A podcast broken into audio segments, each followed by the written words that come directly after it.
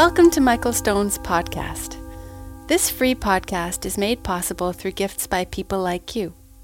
Please consider making a donation through the donate button on the website to help us offer unique audio, video, and text based teachings on the internet and to grow this community library.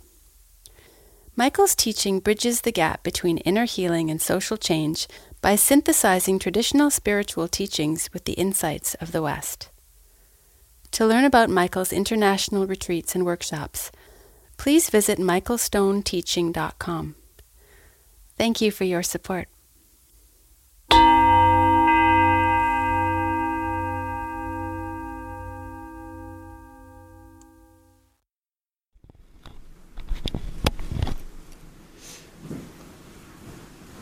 Good afternoon.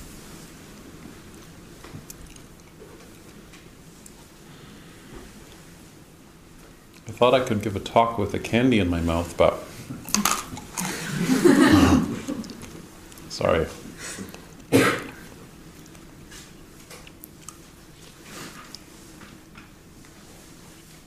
When I first went on uh, silent retreat, we ate really slow that was the way we practiced in the insight meditation tradition.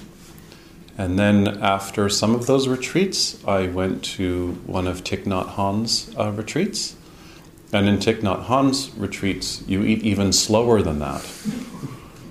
And the practice of eating is you take a bite, and then while you're chewing, you put the utensil down until you're completely done chewing and swallowing and then you pick up another bite. Also, in the insight meditation tradition, um, when I first learned how to walk, you walk really, really slowly for 45 minutes. So, uh, usually you do it in a straight line. So, uh, people would go outside, for example, by themselves, and you would pick like a tree, and you would just walk to the tree for 45 minutes. if you think these things are imprisoning, I'm not done. Before lunch every day, Norman Feldman, my, my first teacher, he taught a practice where we did 35 minutes of standing. So picture this, you've just been sitting for you walked for 45 you you sat for 45 minutes you walked slowly for 45 minutes. You sat for 45 minutes. You walked slowly for 45 minutes. You sat for 45 minutes. And then you have to stand still for 35 minutes before lunch. So, thank you. That's the end of.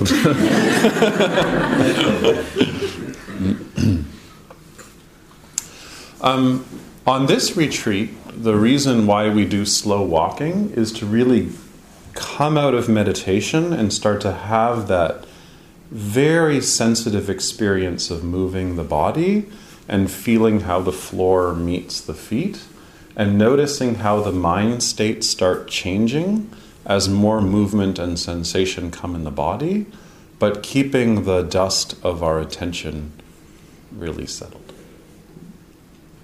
And then this strange thing happens where Gil suddenly makes a sound, clack, and then we bow and take off, running, really running, walking really, really fast. In the Korean tradition, you run, you run for the meditation practice, and especially the women. You see, if you've ever been to a, a Korean Zen center, there's all these women dressed in like very beautiful silver uh, or gray robes and then in meditation practice, they take off and they go kind of like jogging, smiling, jogging, you know. So, one of the great things about the uh, walking fast in meditation practice is the point is to forget about yourself.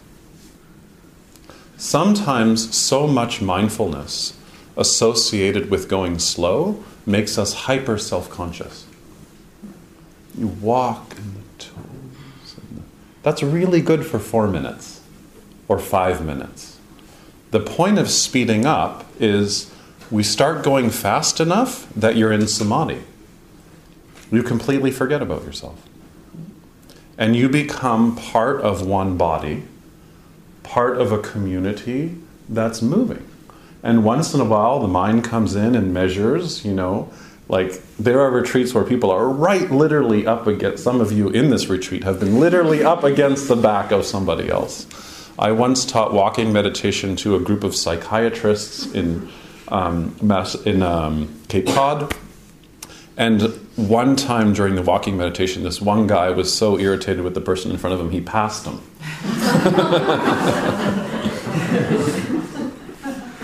but the point of the walking is you get going fast enough that you forget about yourself, which means you become yourself. And the same is true with the eating. If you come from a Jon Kabat-Zinn background or a Thich Nhat Hanh background, where you're like, I'm going to go on retreat and I'm going to just taste each morsel of, as if there's nobody else in the world, you know. I'm just going to eat my carrots so slowly and feel the temperature and going down and like that's really wonderful, but not in community. So here we eat, and sometimes it might feel a little bit fast. And sometimes it might feel a little slow. And sometimes you have to work with a mind that's judging yourself based on how everyone else is eating. But we eat as one body. Sometimes you have your cloths wrapped up just in time. And sometimes the bow happens at the end of the meal before your cloth is all wrapped up. Which I do on purpose sometimes too, if you haven't noticed. Hmm?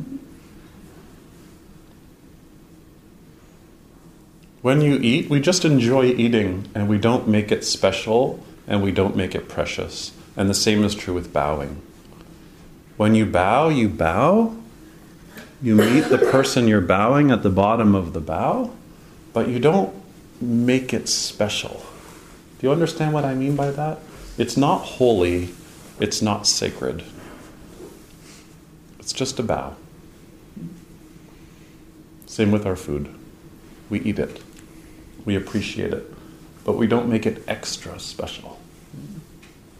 And this can happen sometimes in spiritual practice.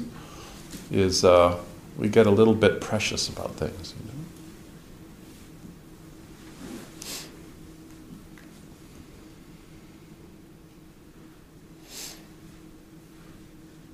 You know? we just practice being ourselves. That's it. That's the punchline hmm. the snow out there on the grass is not measuring its value all the time. We want so much for somebody to tell us what our value is. We want an authority figure to tell us what our value is. And in this practice, we start to learn that the authority is just this moment.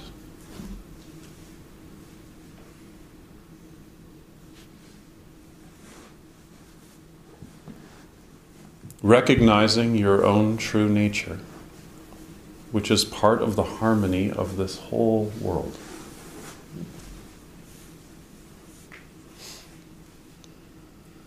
The way I understand this is being compassionate with all aspects of life.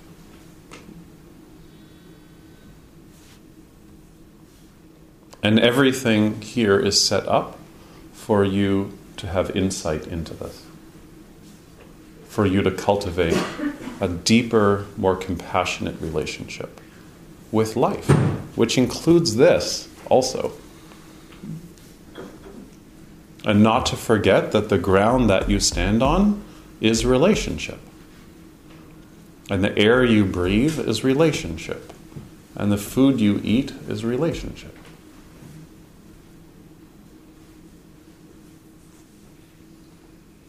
So, I thought one way of continuing our nuts and bolts Dharma talks is by using a koan to look at this theme of uh, samadhi that we picked up yesterday. Do you remember yesterday? The pause, the stop. Of course, a period is not really a stop, is it? It's a pause. Maybe an article ends with a period, but a sentence ends with a period and then there's another sentence. So there's this pause, and in that pause, protection. So, case 32 from the Blue Cliff record.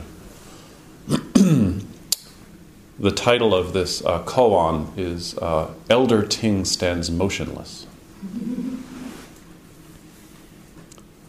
One day, Elder Ting asked the teacher Lin Chi, What is the teaching of Buddhism? Lin Chi got down off of his seat, grabbed Elder Ting, and slapped him. Ting just stood there motionless. Someone standing next to Elder Ting leaned over and said, Elder Ting, why don't you bow? And Elder Ting started bowing, and right at the bottom of his bow, he experienced great awakening.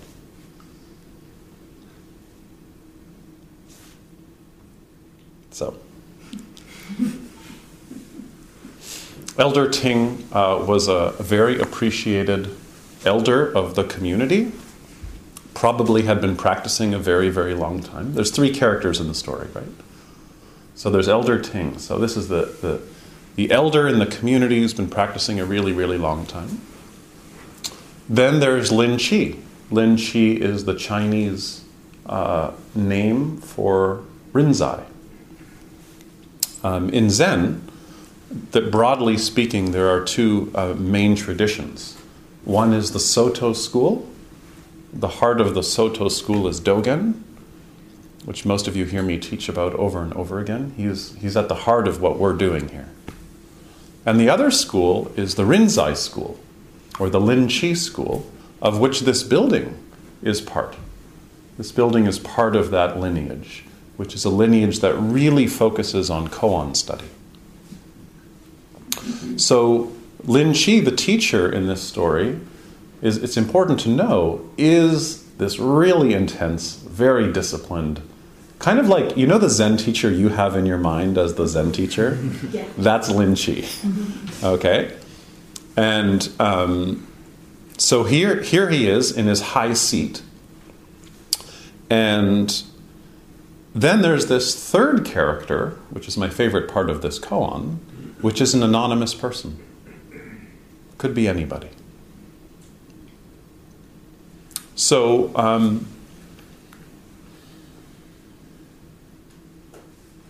Elder Ting asks Lin Chi, What's the great meaning of the Buddha's teaching? Um, there are two ways to understand that question. One is it could be a test. Is Elder Ting kind of testing the teacher? The other way, which is more how I interpret the, the story, is Elder Ting is saying, is asking the teacher, what's the point? Has anyone had this yet on the retreat? You're sitting there doing meditation practice, bells not ringing. You're staring down the timekeeper. They're not moving. And after a while, what is the point? What's the point? But there's also a deeper version of that story, which is sometimes life is really, really hard. And you don't get what you want. And your body is not working the way you thought it would work. And your relationships turn out to be good and not so good. Hard stuff comes up between people, even in the most loving, loving relationships. And we might lie in bed and think, what's the point? And be frozen with that question. So I think more that's how where this is coming from. Is like when you're on your knees and you're wondering, what's the point? But keep in mind that this is coming through the experience of an elder. It's not the what's the point of an 18 year old, it's a what's the point of a 70 year old. So listen to what happens. He asks, What's the point? What is this? What is this? What is the teaching? What is this all about? This practice. What is this about? And Lin Chi is up on a high seat. So uh, traditionally, the teacher sits on an elevated seat. If any of you have been in formal Buddhist temples, the teacher's always up on a seat. We don't do that here. Uh, the Dokusan room, the interview room where I do interviews with you, when I go into that room to set up, the seat's a little higher. That I sit on, the first thing I do is I put it back on the floor.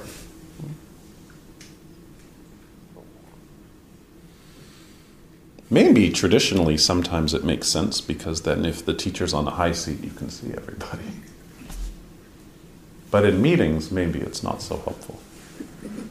Some of you know I have this bib that I wear called a rakusu, which is very meaningful for, for me.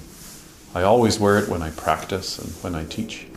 And um, uh, this retreat, I decided not to wear it because I keep thinking now that uh, there's more students and there's mentorship happening that I received that in a tradition that has a lot of meaning for me that I practice in, but I don't teach that tradition. The way I teach is kind of a hybrid of different practices and different traditions. And so that means the people who study with me, they might feel if I wear a rakusu that they should go get a rakusu. And maybe there's a kind of unconscious pressure there that they should do that. And also, maybe for some people who don't know that tradition of wearing robes, the rakusu also might be a divider between me and other people. So uh, I'm experimenting with not wearing it. It's actually hidden in my underwear, rolled up really small. I've, I, have tattooed it actually on. but this is an important detail in the story. Is Elder Ting is asked this question, and then, or Elder Ting asked this question, and then Lin Chi, the teacher, gets off of his high seat. So you can imagine the teacher gets down off of his seat. And my reading of the story is that's the whole teaching. The student says, What's the point? And we all know the teacher can go on and on about what the point is. That's not Zen teaching. Zen teaching is immediate intimacy. The teacher gets off of his seat, grabs Elder Ting and slaps him. I wish that I could do this in interviews. I really do. Some of you come in there and I want to hit you. but, but imagine that. The teacher comes down and hits you, and Elder Ting just goes, He's right there, motionless. Remember the stop? If I were in Lin Chi's shoes, I would get down off the seat and I'd lean over and I'd kiss the student right on the lips. But I don't know what I'd get in more trouble for. if there was a reputation of me hitting students or kissing students.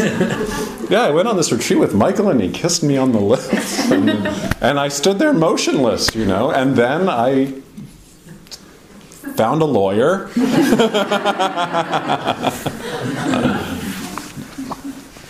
but imagine that. Imagine if you went to the teacher and you're like in this question, and they actually got down to the same level as you and just kissed you. And he just stood there motionless. That's the same as the fast walking. You're so in the experience, you're not there because you're so there. Elder Ting's right there. But in this story, that's not enough. It's not enough just to be right there. We've all had this experience of being right there, this kind of mystical moment. You know when you were on the beach in Thailand dancing at 4 a.m. you knew the sun was coming up. And then something about those experiences we congeal around, and then we say, oh, yeah, I have a spiritual life and I have a spiritual practice. Because of this amazing open experience I had in Thailand on mushrooms and LSD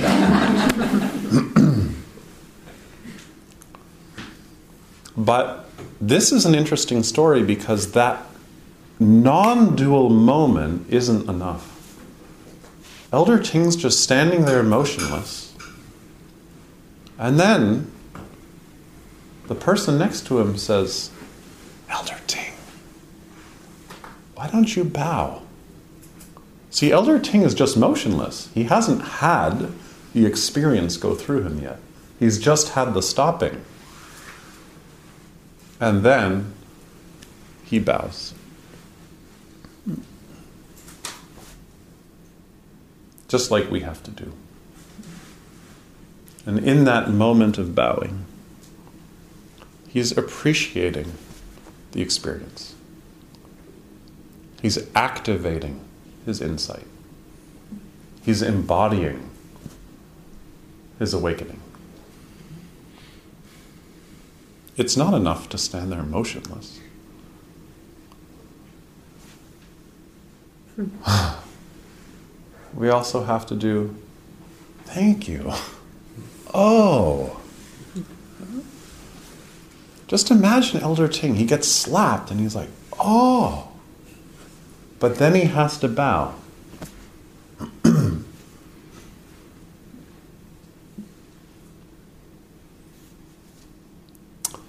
There's some footnotes in the koans that are really, really interesting. So, in the footnote about the slap, that slap on the face. The footnote says, The teacher is as kind as an old woman. You could say as kind as a grandmother. It's a loving slap.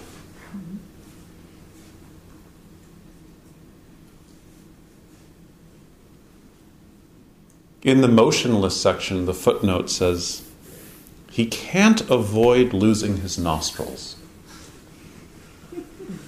It took me a few years to figure that one out. He can't avoid losing his nostrils. So, this is a reference to water buffaloes. And buffaloes have these rings in their nostrils traditionally, and that's how they get pulled around.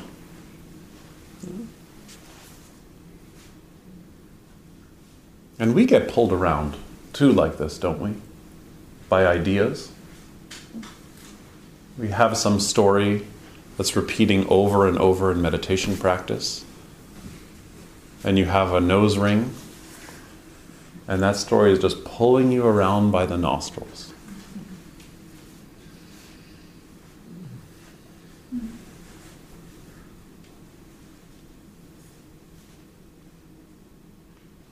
And then there's one last footnote at the end. It says, um,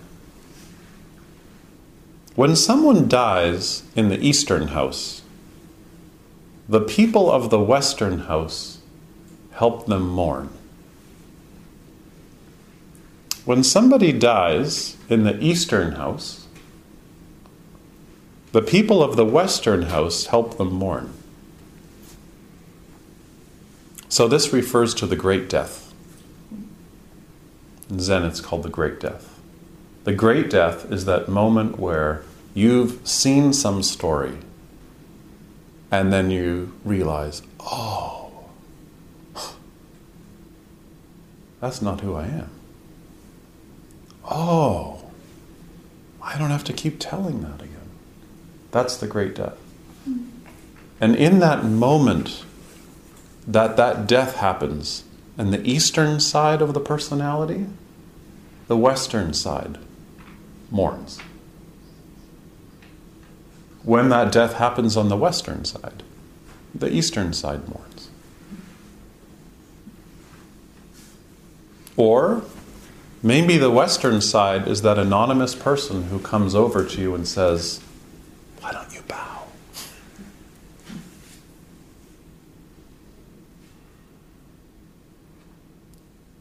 Have you had experiences on the retreat where someone just comes up to you and suggests something? Or tells you to do something? It's like saying, Why don't you appreciate your life? on retreat, this practice we're doing is we're learning how to stop giving ourselves explanations about everything. And what do you do when you don't have an explanation about everything? You just have your life. And you stop talking to yourself about all the stuff you're going through.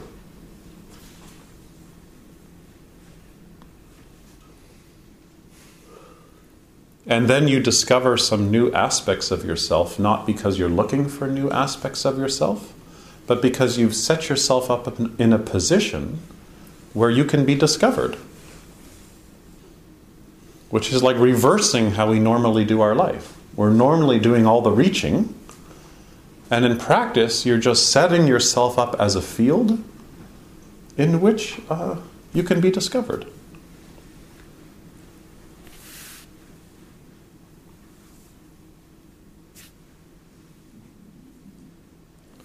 If you're not reaching, you're free. If you're here and you're afraid, you're free and afraid. If you're here and you're upset, you're here and you're upset. Sadness and fear can be here, and our training is just not to refuse it really uncomfortable sensations can be bubbling, and our practice is not to refuse them, so that we don't make what happens in our mind into something that's wrong. What's showing up's not wrong, and I'm not wrong because it's showing up. All the stupid things you did, all the stupid things you said, all the stupid things that were done to you, all the stupid things that were said to you. They're all here in our cellular memory, and they will all show up on meditation retreat. And none of it's wrong. And you're not wrong. And in that moment where you're beating yourself up, just imagine Lin Chi coming over and kissing you.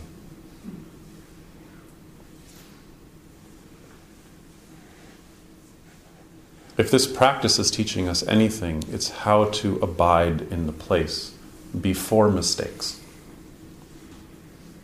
How to feel something before our mind says, this is a mistake.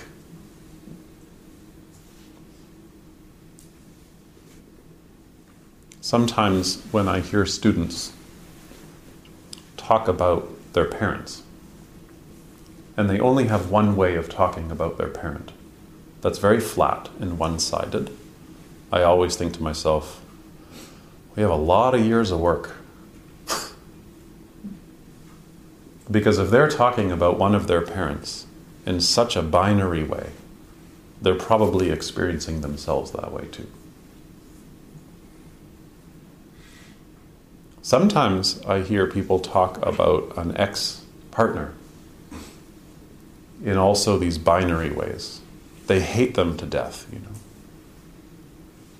And that happens, I think, oh God, we have a lot of years of practice. And then sometimes I hear people come in and they're really working with those stories. And they come in and they have a memory or a dream or a way of talking about that same person they hated that has a little more nuance in it. I hate them and also like they were good in these ways. I hate my ex and he's a good father.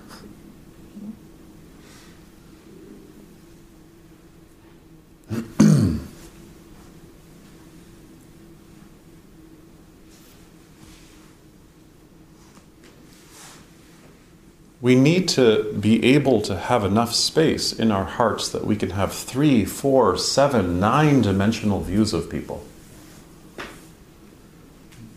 But when we're reinforcing the same old narratives over and over, we're just at war with our environment. Reinforcing our defense mechanisms, as Freud called them. And one of the defense mechanisms we all use that we have a hard time seeing is projection. And when we're projecting all the time, we get very, very rigid, and it becomes really hard to learn from painful experiences. Because if we're used to projecting onto other people all the time and not being able to own some of those projections, we get stiff as people. That becomes our central defense mechanism. You know?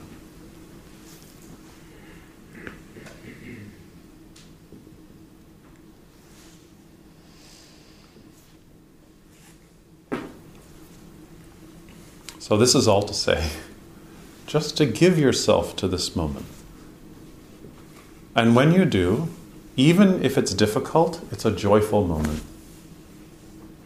You might think that sounds crazy, but it's possible to have pain and have joy. in the next moment after that pain. So it's a great thing to not be afraid of the present. To not be afraid of encountering what's here.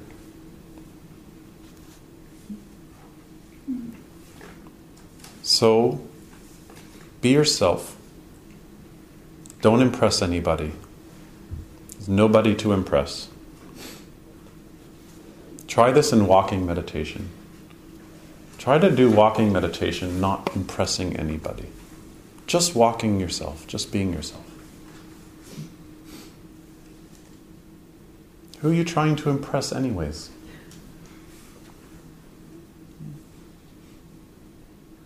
And once in a while on retreat, you should get embarrassed. You should make a mistake, and blood should come to your cheeks.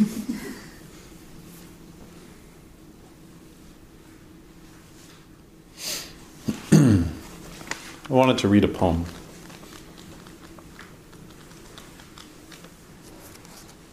I've been reading this uh, poet that I never knew about named Gayl Jones. She's an African American woman from Mississippi.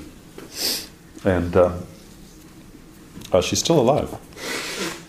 And uh, a lot of her poetry was written in the 70s.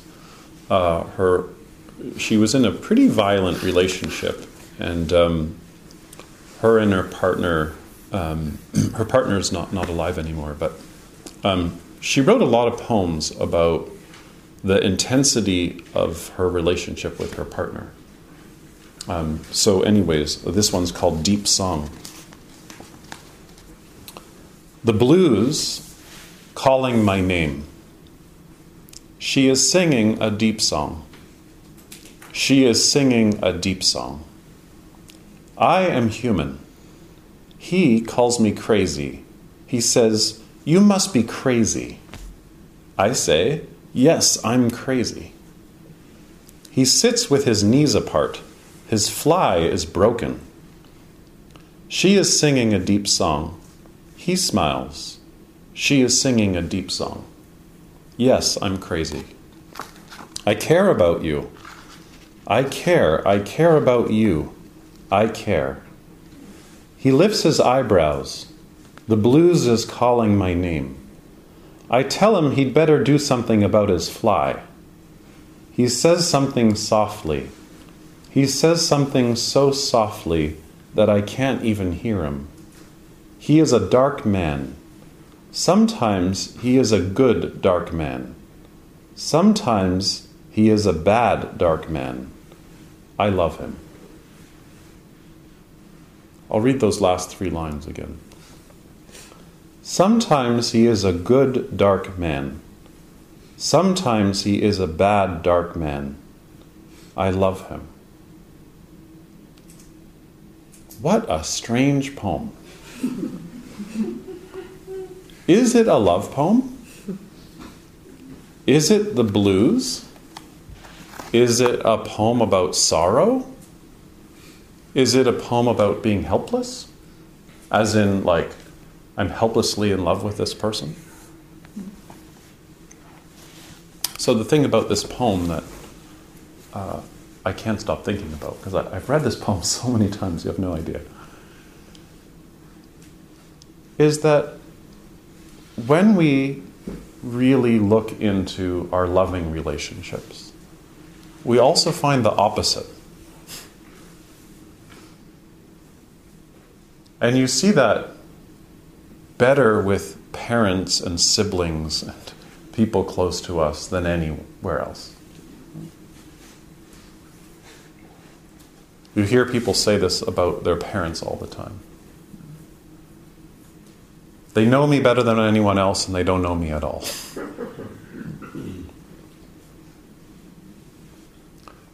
We're relational beings. So that means when we start to sit still and we start to feel our breathing, the thoughts and images that are going to arise are mostly relational. Things people said to us, ways we think about ourselves that we've internalized, it's all relational, you see. And that means that within that matrix of relationship, we're also going to have the whole spectrum of how we feel about relationships. He's a great husband, but he's not a great father. Or she's a great lover, but she's not so good at cleaning. Because we want everybody to be some kind of ratio of parent and lover. Have you noticed this? and, and like sometimes we want them more lover, but they happen to be in a more parent zone phase. and so there's this always this negotiation in relationships, but in this tension between wanting the person to be more lover and wanting the person to be more parent. There's no way out of this.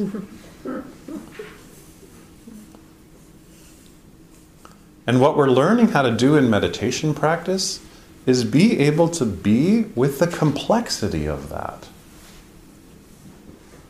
Someone came in to interview, I think, a year ago and said to me, I've been divorced, I'm over it, I'm done. And I thought, oh God, this is going to be a really long retreat, you know?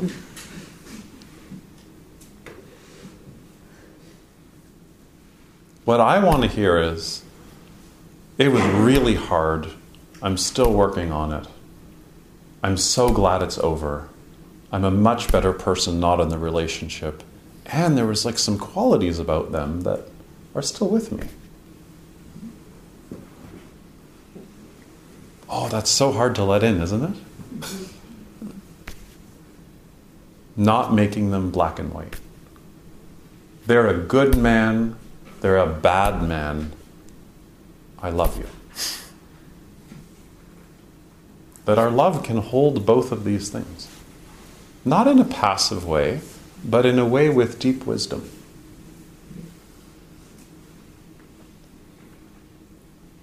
So that's Elder Ting getting slapped. Right here. Yes, you have all those stories, and you can be right here in this moment. That that story you have that you shouldn't be single and you should be married. That story you have that your body should have a baby in it. That story you have about how you are not good enough at concentration. Like those stories, you can't always make them go away. They're the stories we have. But when they define who we are, we're suffering.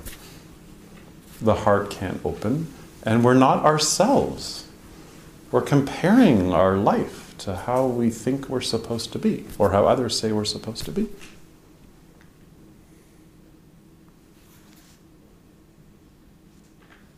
And you can work on that with bowing.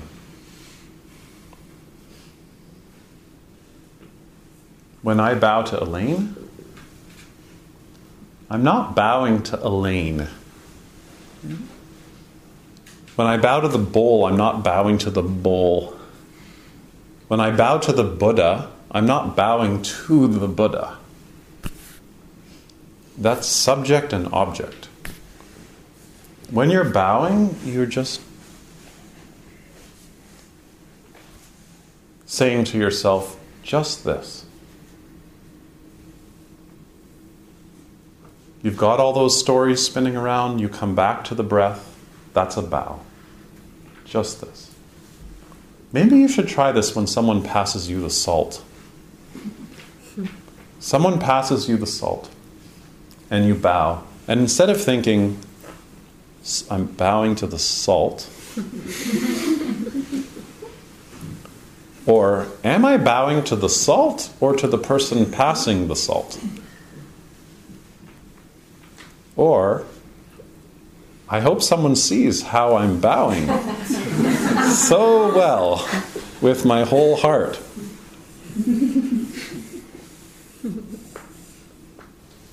When you bow, the answer is always the same just this.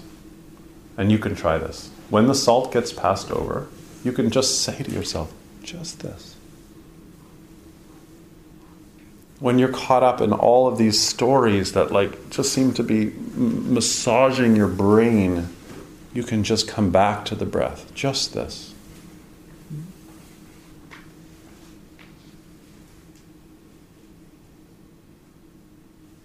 And the funny thing is, you can't really bow to yourself. We always joke and say, when you bow to the cushion, you're bowing to yourself. But try bowing to yourself. when, you, when you bow to yourself, you're always bowing to somebody else. And when you bow, you're rearranging the greed, the hatred, and the black and white thinking in you.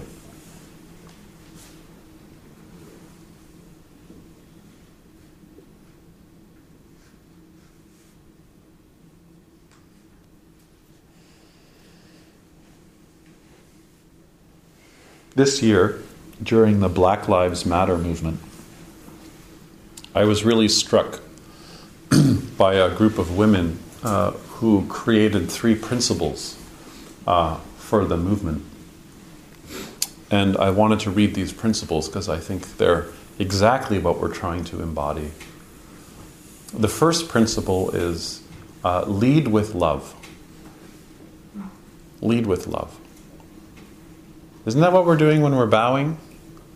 Isn't that what we're doing when we're coming back to the breath again and again and again? Lead with love. Number two, low ego, high impact. Low ego, high impact. Not no ego, low ego. Low ego, high impact. And the third one is um, move at the speed of trust. Move at the speed of trust. Move at the speed of trust. Do you know what that feels like? move at the speed of trust.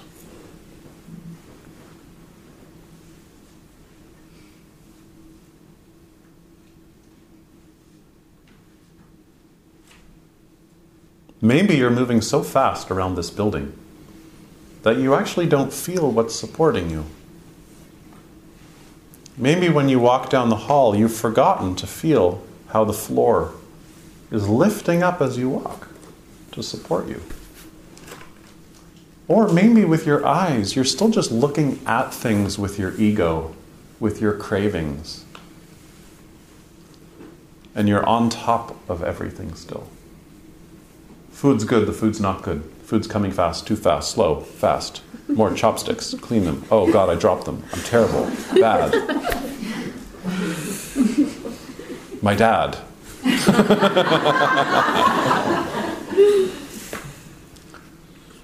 imagine, imagine looking around and whatever you look at is like a good friend waving back to you. Could you imagine that? Oh, Imagine if we trained in this all day. That you walked around, and every time your eyes just touch anything, it's a good friend waving to you.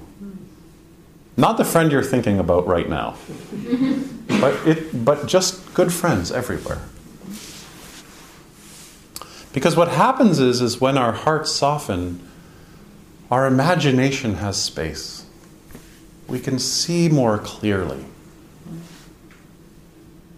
we can tell different stories. We can move with more trust. And where we don't have trust, we know how to work with that. We can recognize, hey, I'm just not feeling trust. We can, like, naming that's a really important thing to name too. And then art and life become inseparable from each other. Just like the two sides of a coin. Can't separate them. Just like the trees. The tree in winter is the same tree as the tree in summer. The person you hate is also the person you love. The mind that loves and the mind that hates is still the same mind. You can see it in practice, eh? Hating, hating, hating, hating, come back to the breath. Oh, really loving, loving, loving, loving, loving.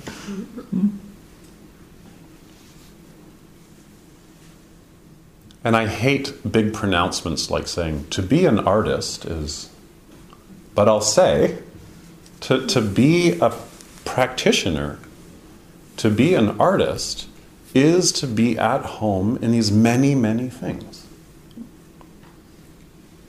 Is to be able to live with these many, many possibilities.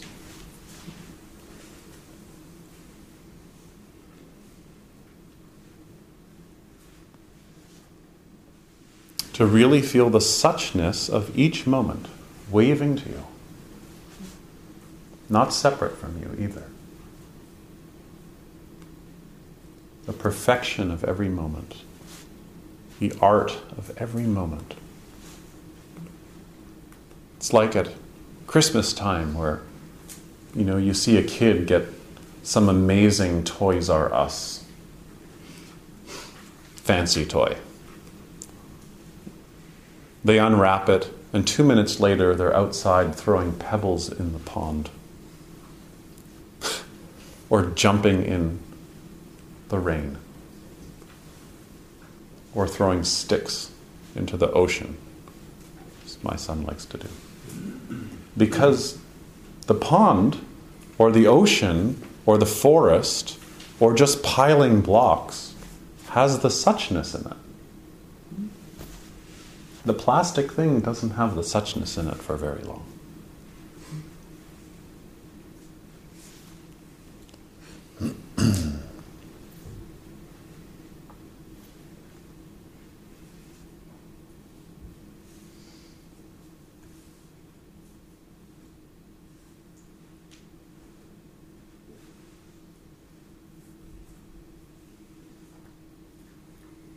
So, this slap in the face or this kiss on the lips, it can happen any moment. It can be an email, it can be a phone call about a friend with cancer, it can be bad news, it can be good news.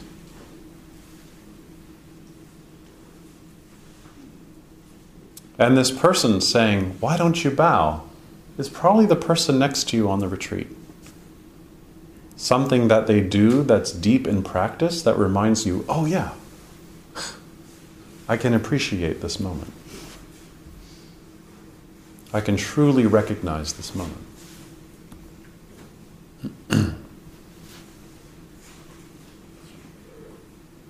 so, we're on our second day. I'm going to encourage you to slow down a little bit, a little quieter.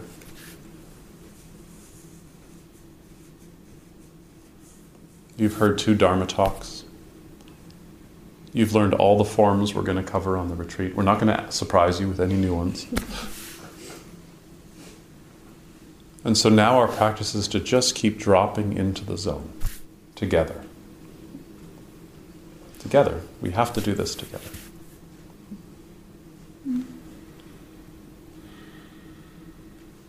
Elder Ting says, What's the point? Linji gets down and shows him.